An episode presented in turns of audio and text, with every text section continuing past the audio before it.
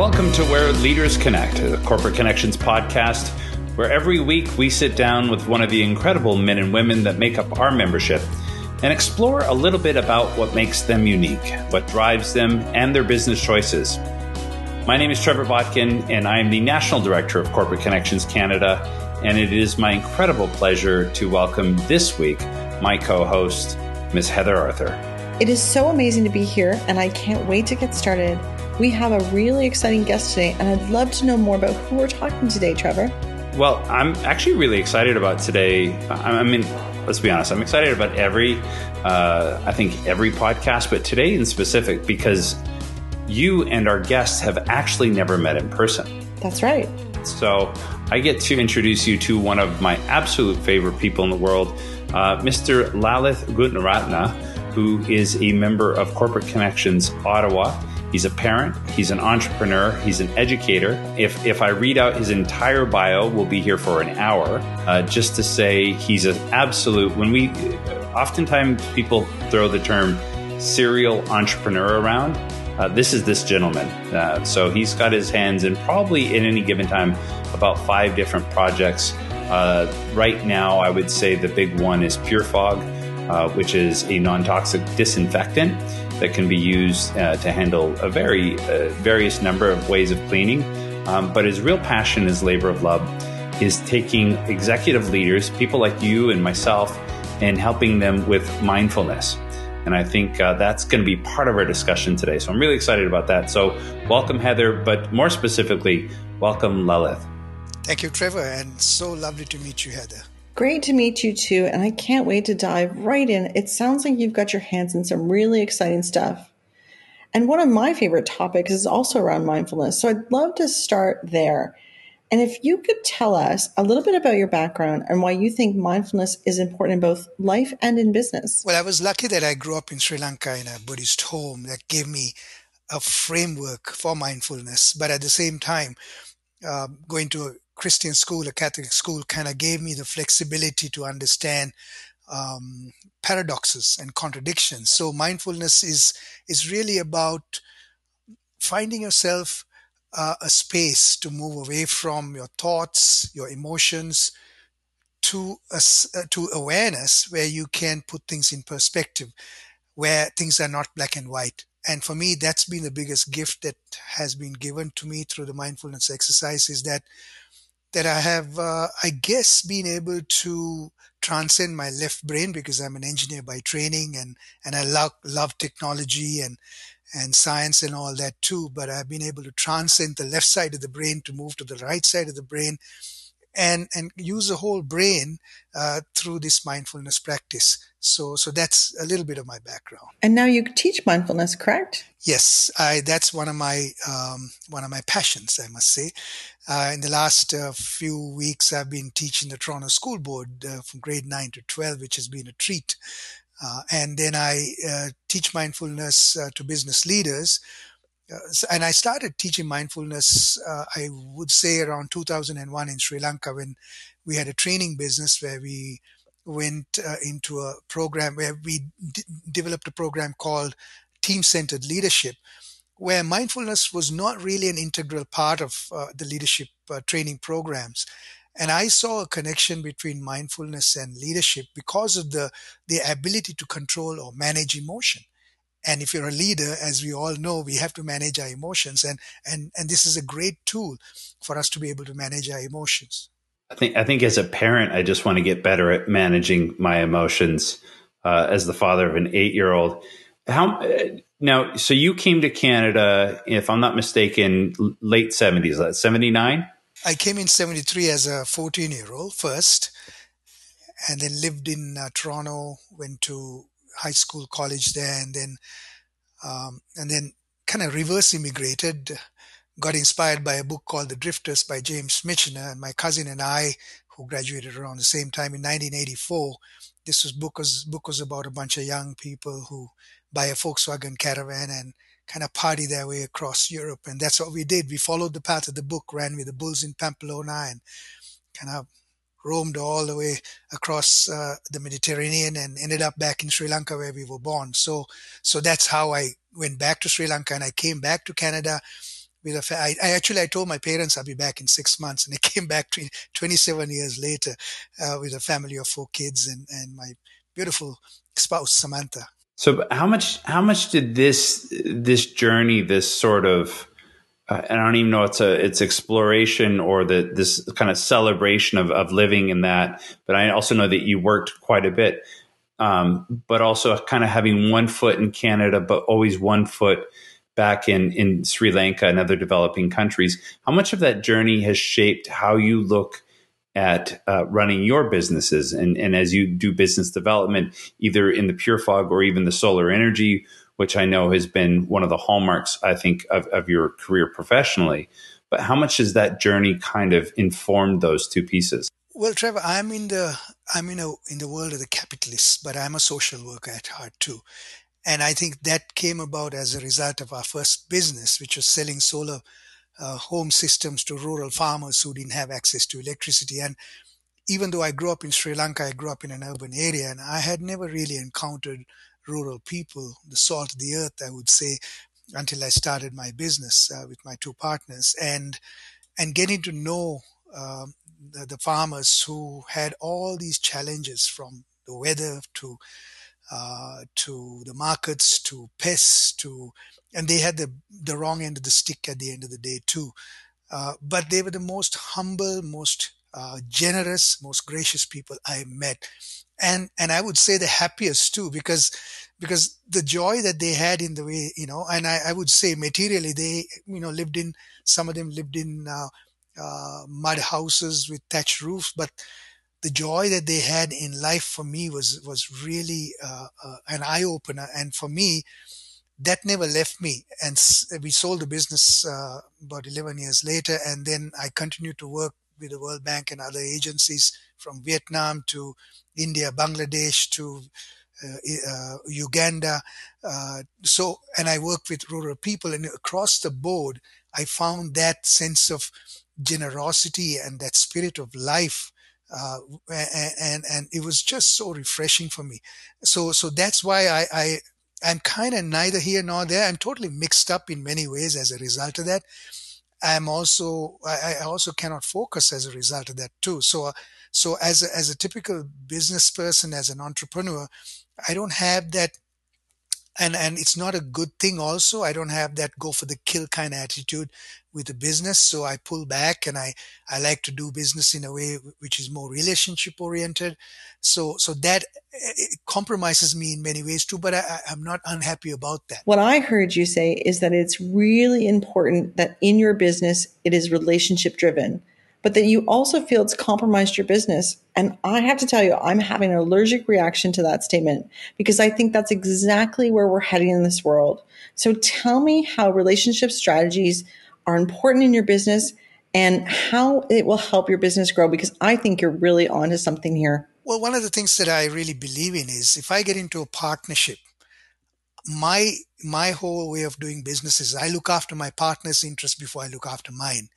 And it is really antithetic to the way the world has been shaped in a, I would say, a reptilian way, uh, because of the fact that we've also been shaped and educated on the left hand side of the brain. And there's a history to that, right? Because uh, it, all probably started with the with the with the age when scientific thought started emerging in the 1500s, uh, and then of course the separation of the mind and body came with the Cartesian uh, duality, where uh, where science was told, okay, you mind your business and go this way, and and spiritual practices and, and religious practices were told, okay, you go this way and we're not going to interfere with each other.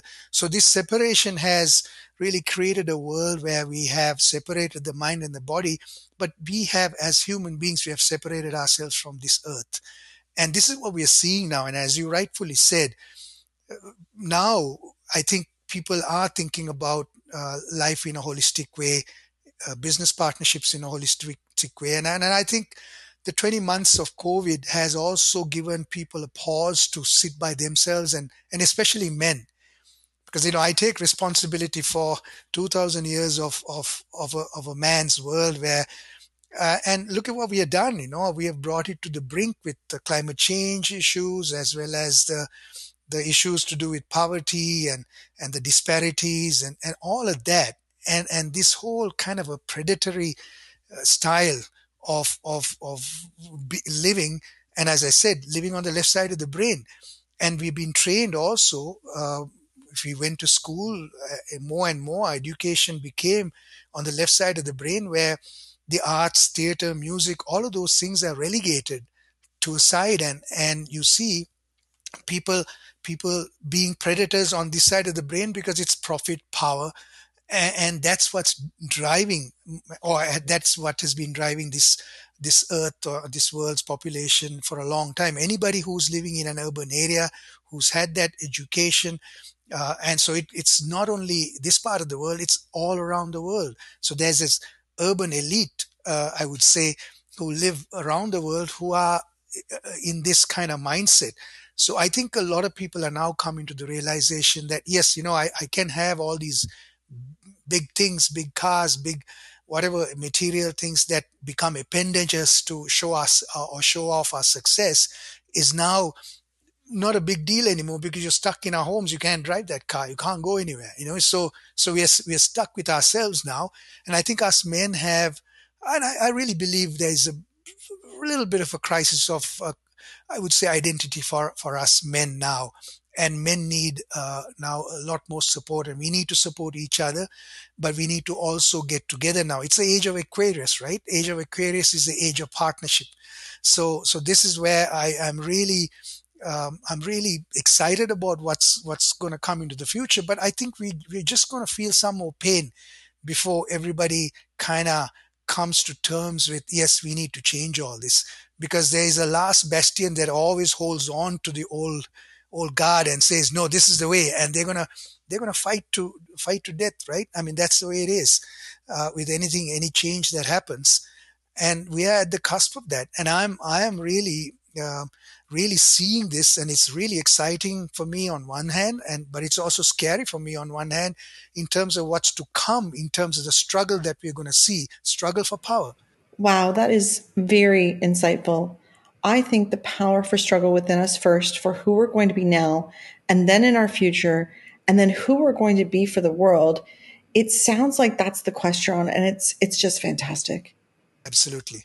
And Heather, the struggle for power is really also not with the external world. It's first of all within myself. Mm. It's because my left brain does not allow me to get to the right side to see smell the roses and, and, and see our oneness with nature because fear has been driven into us to, to state that this world is a scarce place. If you're not going to pull up your socks and do the best you can, you're, you're going to be a loser. And that's the message that's given from the start.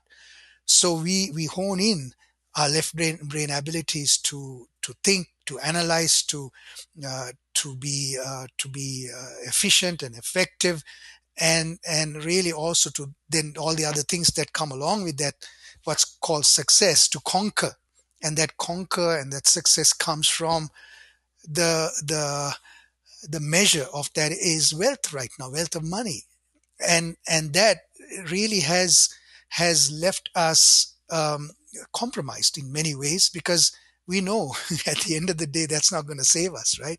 What's going to save us is a peace of mind a sense of contentment and all of those things that are, are beautiful that comes from a from a place of kindness and and compassion and and all encompassing love and all of that too right? That's what's going to save us at the end of the day because you know i've hung around from from my young age i've been fascinated with old people. I remember even as a small kid i used to go around the corner and there'd be an old carpenter who would be planing his wood i'd be sit, sitting there and, and watching him for hours. And for, for, and i had older people as friends for the longest longest time and i still do.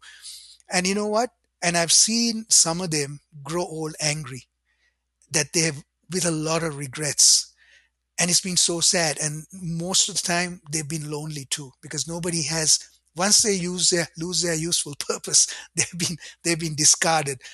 But i've also really had the opportunity to be with some beautiful human beings who grew old gracefully. So that informed me from a young age that i need to invest in something from the beginning and from a young age that's why i, I really thought okay i need to find that balance to to really not take advantage of people to really see how I can collaborate and work with people to give of myself as best as I can. And, and as I said, the compromise has been where I have, I didn't accumulate financial wealth. And that has also uh, put me on the back foot many times because I, I didn't have the reserves to pick myself up when things went wrong. But you know what? At the end of the day, too, what what's what was really beautiful to see was whenever I needed help, there were so many people who were willing to help me, and, and that to me also gave me an indication as to okay, well, I must have been living okay then, uh, for so many so many people to come to my rescue when I needed them. I think you just proved the power of relationships and why they're so important in our lives. Absolutely. It's such a beautiful display of integrity also when you're putting people in front of your profits and where you're always um, really investing in the uh, I think the sanctity of those relationships as opposed to what can I get from this and and you know we often talk about in our community about people who are master connectors um, and some of it always feels like that uh, that you know networker who's always passing out business cards. In all the years I've come to know you, just someone whose whose generosity knows no bounds, and and always looking to put people together for the sake of those two people, not because it brings you any results, but that you just want those two people to connect. So I, I think it's incredible in that sense.